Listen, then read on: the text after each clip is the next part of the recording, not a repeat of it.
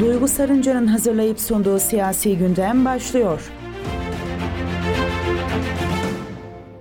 Ayarlamış Radyo Radar dinleyicileri haftanın ilk gününde yine siyasi gündem programıyla karşınızdayım. Ben Duygu Sarınca. Her hafta farklı bir konuğumuzla yerel siyaseti konuşuyoruz. Bu haftaki konuğum Saadet Partisi mahalli idarelerden sorumlu İl Başkan Yardımcısı Harun Toprak. Hoş geldiniz. Hoş bulduk. Teşekkür ediyorum. Nasılsınız? İyiyim sağ olun. Sizler nasılsınız? Teşekkür ediyorum. Yayına başlamadan kısa bir hatırlatma yapalım. Bizlere sorularınızı sosyal medya hesaplarımızdan ve 352 336 2598 numaralı WhatsApp hattımızdan ulaştırabilirsiniz diyorum. Sizi tanıyabilir miyiz diye başlayalım. Ee, 1987 Kayseri doğumluyum. İlk ve e, ortaokul ve liseyi e, Kayseri'de okudum. İstanbul'da Beykent Üniversitesi Mimarlık bölümünü 2010 yılında tamamladım. E, ve sonrasında da Kayseri'ye İstanbul'da bir sene kadar bir uluslararası firma çalıştım. Firmada çalıştıktan sonra Kayseri'ye dönüş yaptım. Kendi işimi kurdum. Mimarlık faaliyetlerini yürütüyorum. Kayseri mimarlık ve müteahhitlik faaliyetleri yürüt- yürütüyorum. Ee, aynı zamanda da e, Saadet Partisi'nde il başkan yardımcısıyım. Ee, siyasi hayat olarak da e, 2019'daki e, yerel seçimlerde Talas Belediye Başkanlığı adaylığı yaptım. Ee, sonrasında Talas ilçe başkanlığını yürüttüm 3 yıl boyunca.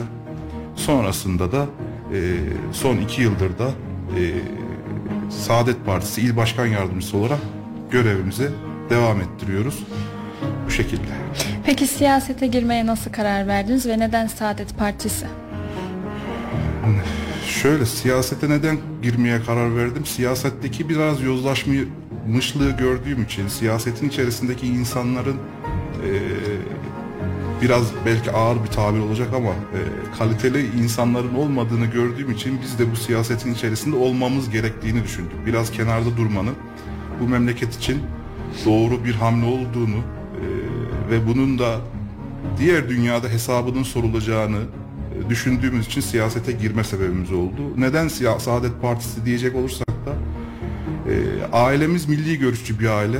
Babadan gelen bir diyelim artık. Bizim düşünce yapımız hep öyleydi. Ailemizin içinde hep siyaset vardı aslında. Siyasetten uzak durma değil hep siyasetin içindeydi ailemizde. E, bu nedenle Saadet Partisi'nin doğru yer olduğunu, siyasetin ve söylemlerin tek doğru olduğunu gördüğüm yer Saadet Partisi olduğu için bu çatı altındayım. Peki siyaset özel hayatınızı, mesleki durumunuzu nasıl etkiliyor? Özel hayatımızı e, şöyle etkiliyor. E, Eşim tarafından bazı şikayetler alıyorum tabii. Çünkü çocuğunuzdan, eşinizden feragat ederek, zamanınızdan feragat ederek e, bu partideki işleri yapmak zorunda kalıyoruz daha doğrusu. Bir feragat var. E, Eşinizden ve çocuğunuzun zamanından alıyorsunuz ve hatta onların rızkından da ayırıp bu tarafa aktardığımız durumlar oluyor. Biliyorsunuz Saadet Partisi 22 yıllık bir parti ve hiçbir devlet yardımı almayan bir parti. Tamamen üyeleriyle, destekleriyle ve bizlerin destekleriyle faaliyetlerine devam etmekte. Ee, onlar yönünden e, sıkıntılı bir durum. İş hayatımız konusunda da ben çok planlı programlı bir insan olduğum için çok da etkilenmiyorum açıkçası. Vaktimi devamlı ayırmaya çalışıyorum. Evet işlerim çok yoğun bir insanım. Ama e, bizim öncelik hedefimiz partimiz sonra işimiz. Bu hedefle yola çıktığımız için önceki partideki işlerimiz sonraki kendi işlerimiz olmak üzere ayırdığımız zaman bir sıraya koyduğumuz zaman daha bir iyi verim alıyoruz öyle söyleyeyim. Peki kendinizi görmek istediğiniz yerde misiniz siyasi olarak? Biz siyasi olarak kendimizi görmek istediğimiz yerde elbette değiliz. Muhalefetteyiz sonuçta. Biz iktidar olduğumuz zaman partimiz bizim nerede olduğumuz, hangi kademede olduğumuz önemli değil. Ee, kendi şahsım adıma söylüyorum. Partimiz iktidar olduğu zaman biz e, doğru yerde olduğumuza, doğru konumda olduğumuzu olduğumuzu düşüneceğim artık ama şu anda değil. Peki iktidar neden değişmeli? İktidar zaten yakın dönemde bir seçim oldu. İktidar değişmeli dediğimiz bütün argümanları sunduk ama toplum nezdinde de bu çok e, karşılık görmedi. E, ama e, şu anda yerel seçimlerimiz var önümüzde. E, biz seçim öncesi neler söylüyorduysak şu anda herkes yaşıyor ekonomik olarak. E, biz de bu değişimin yerel seçimlerden başlaması gerektiğini düşünüyoruz artık. E, iktidar neden değişmeli? E, artık e, yerel yöneticiler için söyleyeyim. O kadar senelerdir oturuyor, 20 senedir koltuklarda oturuyorlar artık. E, artık kalksınlar da biz gençlere yer versinler artık. E, çünkü ciddi manada e, yaşlandılar artık torun sevsinler diye düşünüyorum ben. Gençler demişken peki siyasette sizce yenilik mi olmalı? Eski yüzler mi devam etmeli? Yani komple bir değişim olup gençlerle gençlerin olduğu bir siyasi ortam mı olmalı? Tecrübe açısından eski yüzler mi devam etmeli? Tecrübeli insanlardan faydalanılmalı ama siyasetin içerisinde genç insanların olması gerektiğini düşünüyorum ki bizim partimiz şu anda il yönetimi bakımından en genç partilerden biri. Genç arkadaşlarımızı en çok e, yer açtığımız, onları görev verdiğimiz en çok e, e, alan tanıdığımız partilerden biriyiz biz. E, bazen düşünülüyor Saadet Partisi sanki yaşlıların partisiymiş gibi düşünülüyor ama öyle bir durum yok. Bizim e, yönetim kademelerimizdeki bütün ilçelerimiz için söylüyorum. Çok gençlerden oluşuyor. Bun- Bundan dolayı da e, gençlerin siyasete girmelerinde en büyük e, alan açtığımız e, alan açan partilerden biri biziz diye düşünüyorum ben. Ama e, gençler şu anki Z kuşağı diyor bu- bunu çok dillendiriyorlar. Ben çok doğru bulmuyorum ama Z kuşağı şöyle, Z kuşağı böyle filan diye dillendiriliyor ama e, ciddi manada çok akıllı bir gençliğimiz yetişiyor. Sorgulayan, düşünen e, bir gençliğimiz yetişiyor. E, onların da Saadet Partisi'ni tanıdıkça daha iyi bir e, kendilerine yakın duyacağı bir parti olacağını da düşünüyorum. Yani gençlerin halinden en iyi gençler Tabii anlar. ki. Tabii ki. Yani biz de e, bazı yollardan geçtiğimiz için benim yaşım 36 sonuçta. Onların ne düşündüğünü, ne istediğini, neler yapmak istediklerini en iyi bilen partilerden biri biz olduğumuzu düşünüyoruz yani. Peki şimdi e, gençlerin en çok vakit geçirdiği alanlardan birisi de sosyal medya. Sosyal medyanın seçim üzerinde bir etkisi olduğunu düşünüyor musunuz? Tabii ki büyük bir etkisinin olduğunu düşünüyorum sosyal medyanın. Ee, bu aslında televizyon kanallarının bir nevi yok oluşunu da belki seyrediyoruz. Belki zaman, içerisinde onların da yok olacağını düşünüyoruz ama bu şimdi değil. Belki bir, bir kuşak sonra daha bunlar gerçekleşecek ve e, şu anda her ne kadar da olsa belli bir yaş e, üstünün e, hitap ettiği şey şu anki medya yani klasik medya diyebileceğimiz. Ama sosyal medya ise gençlerin üzerinde büyük etkisi olduğunu düşünüyorum. Ama şöyle bir dipnot da düşmek gerekiyor. Sosyal medyanın da aynı zamanda yalan haber yayma konusunda en büyük bir e, kontrolsüz bir yapısı var. E, bunda da insanların seçici olması gerekiyor. Dikkatli Güvenilir davranması gerekiyor. Güvenilir kaynaklardan e, şeylerini yapmaları gerekiyor. Kontrollerini yapmaları gerekiyor. Biz bile o kadar kontrol yaptığımızda bile hataya düşme ihtimalimiz olabiliyor. Yani onun için dikkatli olmak gerektiğini düşünüyorum. Peki e, genel seçimlerden önce saha çalışmalarında gençlerden ya da vatandaşlardan aldığınız tepkiler ne yöndeydi? Biliyorsun Saadet Partimizin Kayseri'den çıkarttığı milletvekilimiz var. Evet. Onunla beraber, Mahmut Arakan'la beraber e, saha çalışmalarına hep beraber katıldık Saadet Partisi olarak. E, adayımız zaten e, genç bir adaydı. Ve bunun içinde biraz da gençlerden e, güzel tepkiler aldık biz sahada. Onun da etkisini düşünüyorum yani. Daha yaşlı bir adayla değil de daha genç bir adayla e, çıkmamızın e, oy potansiyeli olarak da e, geri dönüşünün olduğunu gördük bu sayede zaten. 1974'ten sonra ilk defa CHP ikinci sırası milletvekilini çıkarttı. E, bizim sayemizde çıkarttı. Saadet Partisi sayesinde çıkarttı bunu. E, bazen diyorlar oyu biz tırnaklarımızla kazıya kazıya aldık. Onun için e, bu şekilde milletvekilimizi gönderdik. Bunun etkisinin gençler üzerinde olduğunu düşündüğümüz için bu şekilde oldu.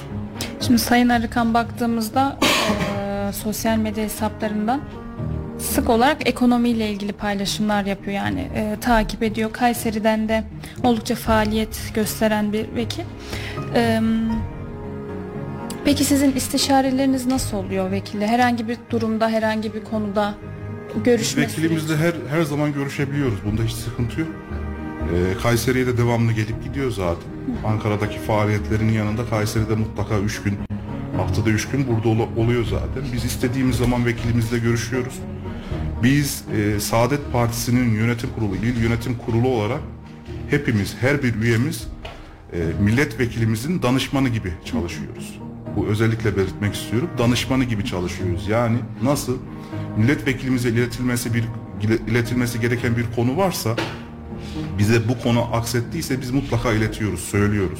Ya da bunun üzerinde çalışıp raporlayıp şu şu şu şekilde bir yol izlenerek şu yapılmalıdır diye bir rapor sunup vekilimize iletiyoruz mutlaka. Çalışma gruplarımız var. Kayseri içerisinde çalışma gruplarımız var. Her konuyla alakalı çalışma gruplarımız var. Bir nevi şöyle düşünebiliriz. Bir nevi e, her bir bakanlık gibi, bakanlığın konularındaki gibi çalışma gruplarımız var Kayseri özelinde. Bunlar e, çeşitli e, şekilde mesleğinde iyi olan insanlar olduğu için bize e, raporluyorlar ve Kayseri'nin sorunlarıyla alakalı ne izlenmeli diye, neler yapılmalı, çözüm yolları nedir diye bunları hep tek tek çıkartıyoruz. Vekilimize sunuyoruz. Meclis açıldığında da bunun e, geri dönüşlerini alacağız diye düşünüyorum. En sık karşılaştığınız sorun nedir peki? Yani Kayseri ile ilgili böyle bir problem var. Bunu vekilimize ilettik diyebildiğiniz. Ya şu anda en çok e, şu dönemde en çok gelenlerden biri yaz dönemi olduğu için belki ulaşımla ilgili problemlerdi.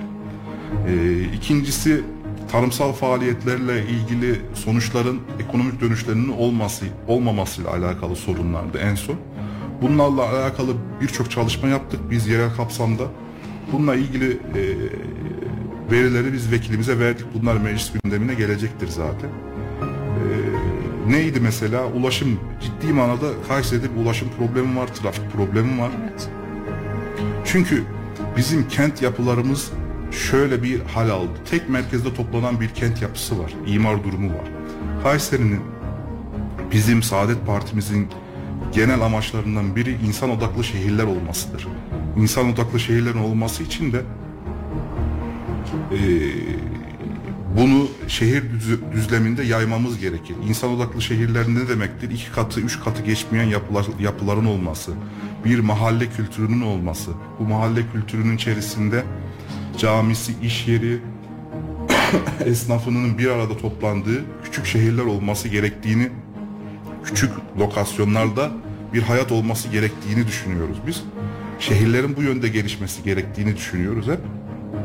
Bundan dolayı e, şehrin yapısı tam bir merkezde toplandığı için ister istemez yüksek kira sorunları, ulaşım problemleri, e, insani boyutlarda olmayan e, tabut niteliğindeki apartman dairelerinde yaşamak zorunda kalıyor insanlar.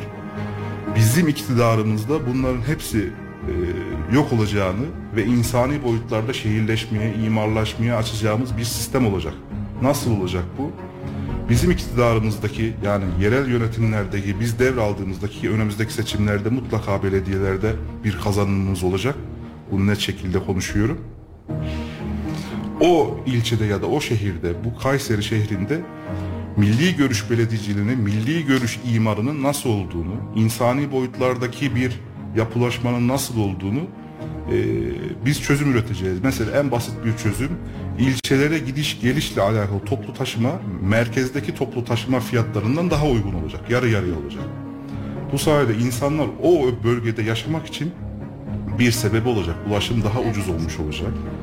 E, bu fikirlerden biri mesela. Yani niye şehir içerisinde yaşıyorsan bazı pahalılığa razı olmak zorundasın. Ama daha kenardaki bir ilçede yaşıyorsanız da bazı avantajlarınız olmak zorunda ki insanları oralara yönlendirebilelim. Evet inşallah diyelim. Ee, şimdi şöyle bir şey soracağım. Bir de sorumuz gelmiş. Mahalli idareler nedir? Bu görev tanımı neler yapar? Neler yapıyorsunuz?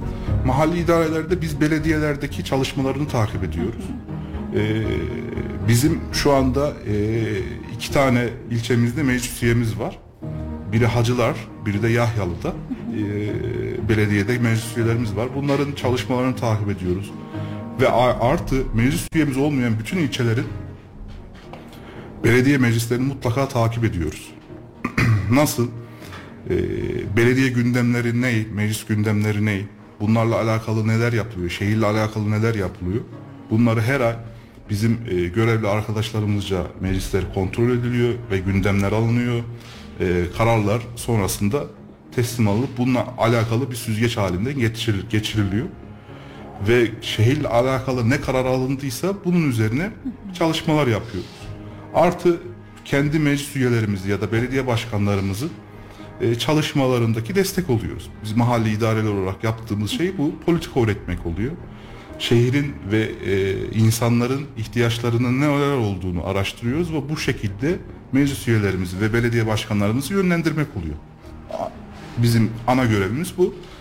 E, iki tane meclis üyemiz olduğu için diğer ilçelerde bir etkinliğimiz olmuyor gibi düşünülüyor belki ama bütün ilçe belediyelerinin meclis gündemleri şu anda bizim arşivlerimizde mutlaka depolanıyor takip ediliyor, kayıt altına alınıyor. Önümüzdeki seçim döneminde de mevcut belediyelerimizin neler yanlış yaptığını tek tek yakın zamanda açıklayacağız. Nerelere para harcadıkları, neler yaptıkları, kimlere peşkeş çektikleri, arsaları, kimler için özel imar planları oluşturduklarını biz tek tek açıklayacağız seçim döneminde. Hacılar ve Yahyalı özelinde size iletilen sorunlar nedir peki? Şu an için şöyle söyleyebilirim. Hacılar ve Yahyalı Belediyesi biraz daha kırsal bölgede kalan belediyeler olduğu için onların işleyişinde çok bir sorun olmuyor. Ee, ama şimdi şöyle bir durum var. Merkez ilçelerdeki insanların sorunları genelde ekonomi olurken e, ilçe ve kırsal bölgelerdeki e, insanların e, ihtiyaçları diyeyim daha doğrusu fa- daha farklı olabiliyor. Bu konuda da en büyük bizim e, belediyelerin açısından düşündüğümüzde e, ilçe belediyelerin en çok sıkıntılarından birini söylüyorum. Ben onlardan gelen dönüş olarak değil, belediyenin bir sıkıntısı olarak düşündüğüm için söylüyorum. E, imarsız yapılaşma. Çünkü doğru düzgün bir imar planları yok. Bununla ilgili bir e, strateji planları yok. Bununla ilgili bir e, yetkinlik olmayan bir durum söz konusu. Belediyelerimizin, ilçe belediyelerinin özellikle buna ihtiyacı var. Bir imar planına ihtiyacı var. Bir düzenlemeye ihtiyacı var. Büyükşehir yasasından sonra biliyorsunuz bütün köyler büyükşehire bağlanmış oldu ve maha- mahalle, Mahalle, oldular. evet. Bu aslında bu yönden sıkıntılı bir sürece girmiş oldu. Yani Yahyalı'nın e, Adana sınırının içerisindeki e, sınırındaki bir köyünde bir dahi bir ev yaptırmak istemiş olsanız yapı denetime tabi oluyorsunuz. Bir imar planına sahip olması gerekiyor. E bunlar yoksa adam kaçak yapmak zorunda kalıyor. Ama daha öncesinde muhtarın e, verdiği bir ruhsatla e, bir e, yapıya sahip olabiliyordu kontrolü şey. Bizim ecdadımızda, geçmişimizde, kadim kültürümüzde inşaat kültürü vardır zaten. İnsanları doğru bir yönlendirmeyle yapılaşmaya yönlendirmek aslında kendini haline bırakmak daha doğru olacağını düşünüyorum. Bu, bu sayede insanları hukuksuz bir yola sevk etmiş oluyoruz. Bu hukuksuz bir yol doğru olmadığını düşünüyorum. Bu nelere yol açıyor peki? Ya kaçak yapılaşmaya yol açıyor. Yani kontrolsüz bir yapılaşmaya yol açıyor. Ama siz insanlara belli bir e, düzende yani muhtarın verdiği ve bir mühendisin, bir mimarın e, dan hizmet alma zorunluluğu tutarak yaptıracağınız bir bina daha güvenli bir bina olur. Ülkemizin gerçeği bir deprem e, gerçeği var. E, Bunu e, bu sayede hiçbir e, e, adı nedir yapı denetim mekanizmasına sokulmadan insanın e, bildiği kadarıyla yapmaya çalıştığı bir inşaatlarda sonunu gördük biz en son yaşadığımız depremlerde. En çok hasar alanlardan biri de kırsal bölgelerdeki insanların evleri olmuştu. Evet. Ciddi manada hasarlar oldu. Bu yapıların çoğu da e, kaçak diyebileceğimiz, imarsız diyebileceğimiz yapılardı. E, onun için bunun önüne geçmek için biraz daha bazı şeylerde kanunlarda bazı değişiklikler yapmamız gerektiğini düşünüyorum. Yerel yönetimler yasası diye bizim partimizin bir programı da var. E, taahhütte var diyelim. Yerel yönetimler yasası diye bir yasayla bunu da bu şekilde e, bir insanları hukuksuzluğa sevk etmeden doğru bir şekilde yapı yapmalarını sağlayacağız. Peki deprem demişken sizce Kayseri depreme hazırlıklı mı? Ee, dikey mimaride birinci sıradayız şehir olarak. Evet. hazırlıksız olmadığımız oradan belli zaten. E, insanlarda da artık e, apartmanlara karşı bir e, ön yargı da oluşmuş oldu bu sayede. Ama Kayseri ne kadar hazırlıklı e, bugün size soruyorum mesela e, toplanma bölgeniz neresi diye sorsam biliyor musunuz? Evinizin en yakındaki toplanma bölgesinin neresi Alışveriş olduğunu merkezi var galiba. yani e, neresi olduğunu dahi bilmiyorsunuzdur. E, kaldı ki bilseniz dahi bununla ilgili hiçbir bilgilendirme yok. E, insanların ne yapacağıyla ki o depremde 6 Şubat depremlerinde Kayseri'de ciddi manada etkilendi Evet. ve insanlar ne yapacaklarını şaşırmış vaziyettelerdi. Evet. Sokakta yatanlar bile Sokakta vardı. ama toplanma bölgesi neresiydi? Ne yapması gerektiğiyle hiç alakası olmayan bir şekilde bir ilerleme oldu. Bunun yanında da e, şöyle Kayseri ne kadar hazırlıklı kentsel dönüşüm projeleri hala devam ediyor. Belediyenin öncülüklerinde devam ediyor. Belediyeler şöyle bir yol izlemişlerdi kentsel dönüşüm için. Kayseri özelinde söylüyorum. 3-4 tane gece kondunun olduğu yer kentsel dönüşüm alanı ilan edildi. Ve oradaki insanlara daha az pay verilerek belediye daha çok bir e, pay çıkartıldı arsalardan. Çünkü üstler üzerinde 3-4 tane gece kondu diyebileceğimiz tek e, kişinin yaşadığı ya da iki ailenin yaşadığı gece kondulardan bahsediyoruz. Oraları kentsel dönüşüm alanı ilan edip bir kentsel dönüşüm projesiyle tek katlı olan binaların yerine 15 katlı binalar diktik. Ama Kayseri'nin merkezinde e, birçok belki merkezinde dediğimizde Sahabe Mahallesi örnek gösterebilir. Ma- Sahabe Mahallesi'ni yıktık yeniden yaptık ama kent belleğinde yok ettik. Ee, biz mimarların düşündüğü bir şey vardır. Şehirler uzun yıllardır aynı e, belleğe sahip olmalıdır. Ben bir sokaktan geçtiğim zaman bunu 50 yıl sonra da o sokaktan geçebilmeliyim. Rehabilite etmeliyiz şehirlerimizi. Yıkıp, yıkıp yapmak doğru bir mantık değil. Eğer depremle ilgili bir sıkıntımız varsa da bunu şehri yaymak dediğim gibi insan odaklı şehirler olarak şehri yaymak e, belediyeler aslında bunu çok se- sevmezler. Şehri yaymak deyince oralara altyapı götürmek, elektrik su götürmek ciddi manada sıkıntıdır. Ama bunu yapmak zorundayız. Belediyenin asli görevlerinden biri altyapıyı götürmektir. Bugün belediyenin sattığı Güneşli'deki arsalara dahi elektrik suyu iki yıl sonra verebildiler. Sattılar insanlara ihaleyle ve in- insanlar inşaat yapamadı. Neden? Elektrik ve su olmadığı için yapamadılar. Böyle plansız belediyecilikle e, plansız bir e, öngörüsüz bir anlayışla yapılan işlerin sonucu budur. Sattınız ama mağdur ettiniz. E, Her işleri de böyle olduğunu düşünüyorum ben. Kayseri'deki yöneticilerin yaptığı öngörüsüz ve vizyonsuzlar. Vizyonsuz oldukları için birçok sıkıntıyı bu vatandaşa yaşatıyorlar. Oradaki gördüğümüz gibi altyapıyı yapmak yapamadıkları için insanlar inşaatlarını yapamadılar. Ee, velhasıl e, kentsel dönüşüm ve deprem gerçeğini hiç unutmadan bu şekilde bir yol izlenmeli. İnsanlar odaklı, adaletli bir şekilde dağıtımla sadece 3-4 tane e, yerin e, küçük e, gece konduğunun olduğu yerler kentsel dönüşüme dahil değil, şehirlerin merkezlerini ihya ederek ve şehri yayarak, insan odaklı bir şehirler imar ederek bazı sonuçlara ulaşabiliriz. Yoksa deprem gerçeği Kayseri için var. Büyük deprem beklenmiyor belki ama bu bilim adamlarının, jeoloji mühendislerinin, jeofizik mühendislerinin öngörüsüyle söylüyorum tabi. Ama bir yönden de Allah'ın işine karışılmaz. Tabii Büyük ki. bir deprem olmayacak diye Kayseri'de bir şey söylemek de doğru olmaz. Ee, ama onda bile yüz küsür tane Kayseri'de ağır hasarlı binamız Evet, oldu. özellikle Sarız Evet. çok etkilendi yakın küsür olduğu tane için. büyük e, hasarlı olan binamız oldu. Bu acı bir durum Kayseri için. E, bazıları çıkıp Kayseri'mizde hiçbir şey olmadı diye sevindiler. Belediye yani Kayseri'nin tepe yöneticilerinden biri Kayseri'de çok büyük bir sorun yok diye. Allah akıl fikir versin onlara yani. Daha yakında olsaydı ne olurdu? Bilemiyorum Kayseri'nin durumunu. O Sivas Caddesi'ndeki bütün sağlı sollu binalar yıkılırdı ben size söyleyeyim. O büyüklükteki bir deprem olduğundaki 50 yılın üstündeki bütün binalarımız yıkılırdı ve Sivas Caddesi'ni tanıyamazdık. Maraş'ta gördüğümüz gibi. Trabzon ben de orada Caddesi'nin ne hali. ikamet ediyorum biraz korktum şimdi. Milletimize Allah böyle bir şey yaşatmasın inşallah diyelim. Ee, mevcut iktidarın yani yerel yönetimlerle ilgili durumu genel olarak nasıl değerlendirirsiniz diye soracaktım. Herhalde az önce konuşmuş olduk.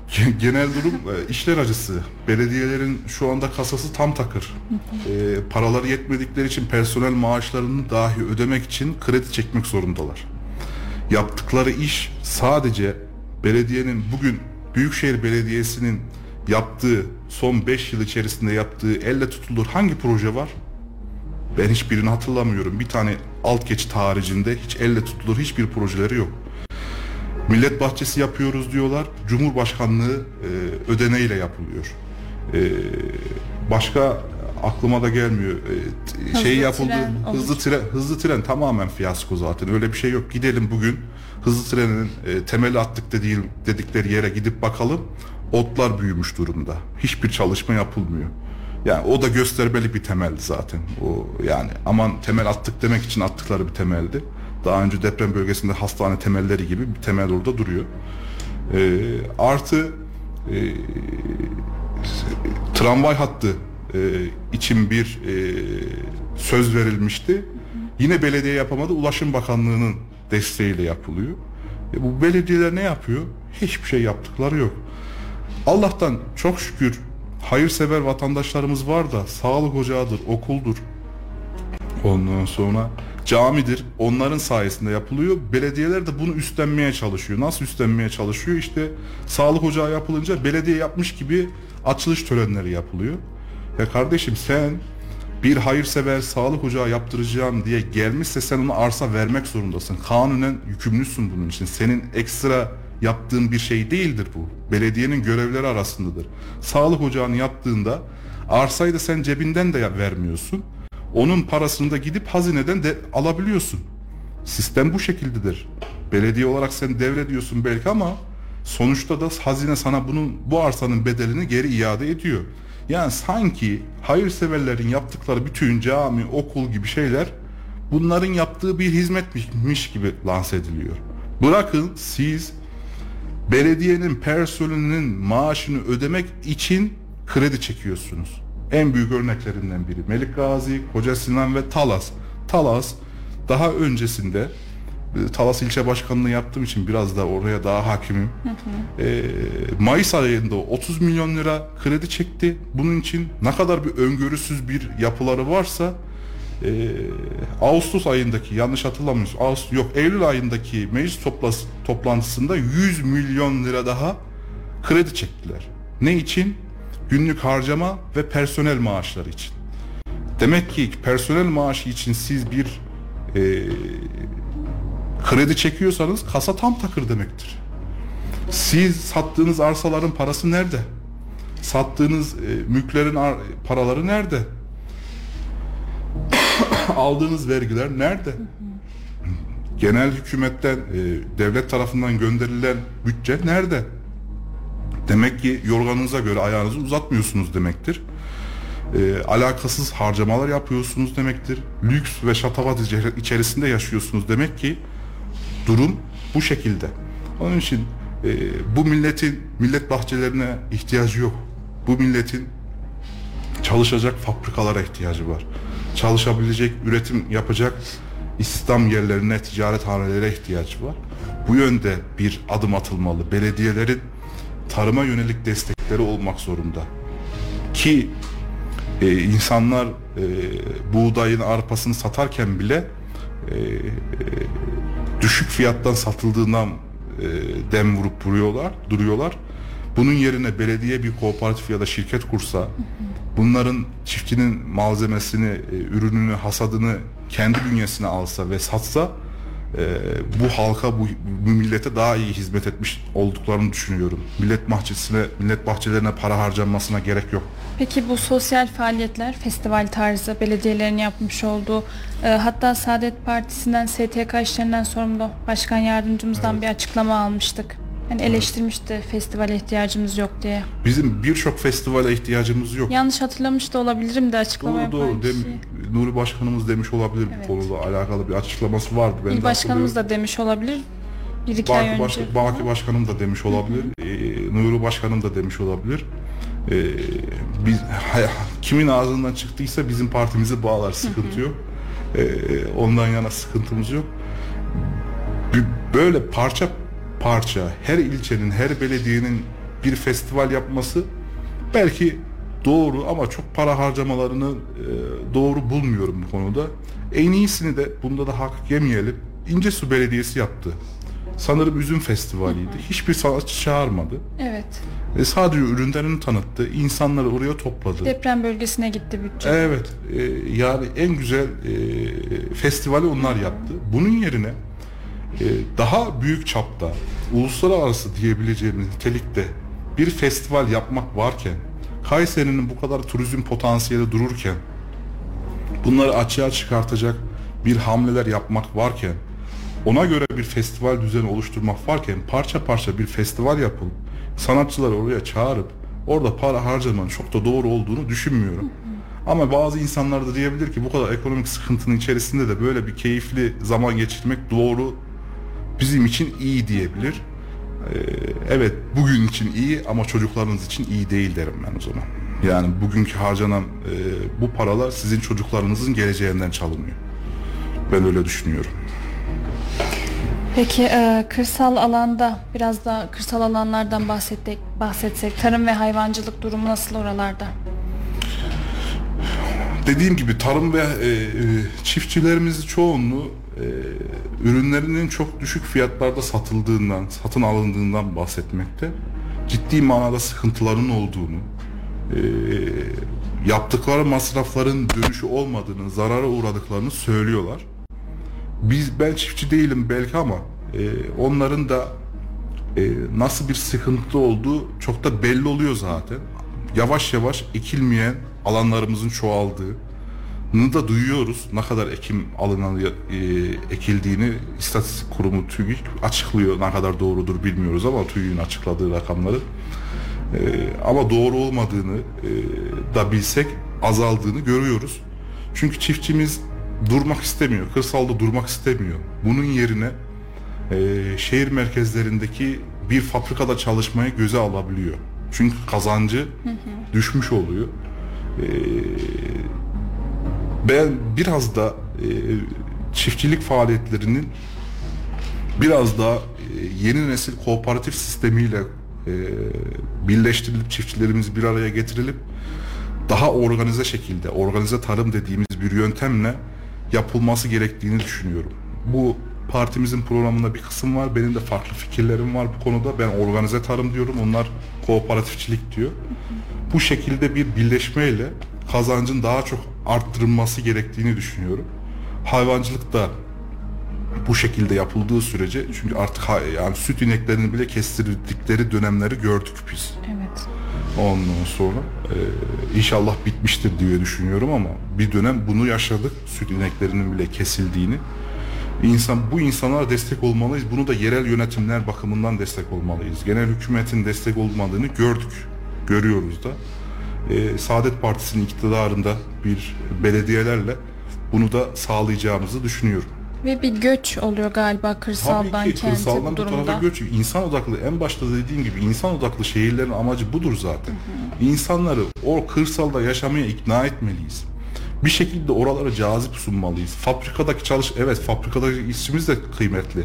Ama ana mesleğe çiftçi olan kardeşimizin fabrikada çalışmasına gerek yok. Kırsalda ona desteği sunalım ki o orada kalsın, onu yapsın. Ve bu o bölge için de önemli. Evet. Artı e, belediye meclislerimizde bunu çok görüyorum şu zamanlarda. Güneş enerjisi tarlaları diye dediğimiz e, imar planı değişikliğine ihtiyacı oluyor bu arkadaşların. Bunu talep eden firmaları. E, tarım arazilerinin çoğu güneş e, enerjisi tarlalarına dönüştürülmeye başlandı. Her ne kadar Tarım İl Müdürlüğü'nün buna dair tarım arazisidir değildir raporuna rağmen ki ben kesinlikle inanmıyorum. Orada bir rant döndürüyorlar. Bunun e, tarım arazilerinde bu şekilde yok etmek yolunda bir izlenimleri var, görünüm var. E, biz bununla ilgili de sonuna kadar mücadele edeceğiz. Tarım arazileri güneş tarlaları değildir. Nerede tarla, taş, e, taşlık yer varsa buyurun yapsınlar. Ama düz ekime elverişli toprakların üzerine güneş enerji santralleri kuruluyorsa biz buna karşıyız. Heba mı oluyor böyle? Heba oluyor tabii ki. Tarım arazileri heba edilmiş oluyor. Bunun yerine daha e, verimli olmayan topraklar üzerine istedikleri gibi istediği şeyleri yapabilirler ki destekleriz de ama tarım arazilerinin üzerine yapılması, il müdürlüğünün de bu şekilde raporlar düzenliyor olması artık teknoloji gelişti. Bir tıkla o arazinin ne olduğunu görebiliyoruz. Yani öncekisi gibi değil. Bütün veriye internet üzerinden erişebiliyoruz. Korkuyorum ki daha da e, iktidar hala yöneticilerde kalırsa o kanalları da kapatacaklarını düşünüyorum artık. İnşallah öyle bir şey yapmazlar. İnşallah. Ee, peki şimdi önümüzde bir yerel seçim var. Kısa da bir zaman kaldı. Sizin yerel seçimlerle ilgili bir çalışmalarınız var mı? Olacak mı? Son olarak bunu sorayım. Yerel seçimle ilgili çalışmalarımız zaten devam ediyor bizim. Ee, şu anda e, biz her ilçeden Kayseri özelinde e, aday göstereceğiz. Bunda e, e, hem fikiriz, böyle düşünüyoruz çünkü yasa gereğince de ittifakların olması söz konusu değil yerel seçimlerde. E, ama e, biz buna göre çalışmalarımızı yapıyoruz. Adaylarımızı belirleme süreçlerine girdik. Ee, ve insanlarımızı da bu konuda anket çalışmalarına başladık. Zaten kentin sorunlarının ne olduğunu, neler yapılması gerektiğini biz 5 yıl boyunca hazırladık. Dediğim gibi seçim döneminde tek tek bunları hep açıklayacağız. Sorunların ne olduğu, çözümlerin ne olduğu, mevcut e, iktidardaki arkadaşlarının neler nerelerde yanlış yaptıklarını hepsini tek tek söyleyeceğiz. Ama bizim esas amacımız şehirleri ihya etmek, insan odaklı şehirler haline getirmek. Bizim tek amacımız bu. Kentsel dönüşümü adaletli bir sistemle yapmak.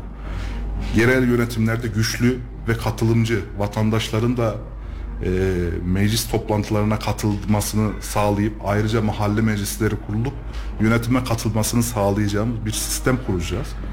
Onun için de e, bizim partimizde e, hiçbir e, konuda e, yetkin olmayan arkadaşlarımız hiçbir şekilde üst kademelere gelemez. Onu söyleyeyim. Yetkin ve etkili olacak insanlar bizim adaylarımız olacaktır ve e, güzel bir seçim geçirip mutlaka saadet iktidarına ulaşacağız Kayseri'de diye düşünüyorum inşallah. Hayırlısı olsun diyelim. Son olarak da şunu soracağım. Partide faaliyet göstermek isteyen bir genç hangi yolları izlemeli? Ee, ilçe başkanlıklarımız, il başkanlıklarımız her zaman kapıları açık. Hiçbir şey olmasa bile bir çayımızı içmeye gelseler zaten bizim arkadaşlarımız mutlaka onlarla muhabbet edeceklerdir. Hiçbir şey olmasa bizim il başkanlarımız, e, ilçe başkanlarımız devamlı zaten sokakta. Ki ilçe başkanlıklarına giderek biz sizden bilgi almak istiyoruz. Partinizin amacı nedir, konusu nedir, yapmak istedikleri nedir diye sordukları anda zaten direkt ilçe başkanlarımız muhatap olacaktır. İl başkanlarımız, bizler, il başkan yardımcıları mutlaka e, bizim çalışma gruplarımız, kitap okuma gruplarımız, arkadaşlarla bir araya gelip pikniklerimiz, gençlik kollarımızın çalışmaları bunlar hep arkadaşlarımızı partimize dahil etmek, bizim amacımızın ne olduğunu, e, partimizin yapmak istedikleri, iktidardaki yapmak istedikleri ne olduğunu e, mutlaka anlatırız. Hiç kimseyi de es geçmeyiz bu konuda. Teşekkür ediyorum davetimi kırmadığınız için. Eklemek istediğiniz bir şey varsa onları da konuşabiliriz. Şu an için e, dediğim gibi inşallah Saadet iktidarında bir e, Kayseri'ye ulaştığımızda nasıl bir Kayseri olması gerektiğini, nasıl bir yönetim tarzının olması gerektiğini bütün herkese göstermiş olacağız diye tahmin ediyorum. Bu konuda da bütün vatandaşlarımızdan Saadet Partimize destek bekliyoruz. Yerel seçimlere hazırlıklısınız anladığım Hazırlıklıyız kadarıyla. biz. Çoktan başladık çalışmalara. Teşekkür ediyorum Ben teşekkür tekrardan. ediyorum. Sevgili izleyicilerimiz yayın tekrarına Facebook'ta Radar Kayseri, Kayseri'de trafik kaza gündem, Kayseri'de son dakika işte radar ve radyo radar sayfalarından, YouTube Kayserimnet, Instagram Kayseri Radar sayfalarından ulaşabilirsiniz. Bizleri izlediğiniz için teşekkürler. Hafta yeniden farklı bir konuğumuza sizler oluncaya dek hoşçakalın, iyi haftalar diliyorum. Duygu Sarıncar'ın hazırlayıp sunduğu siyasi gündem sona erdi.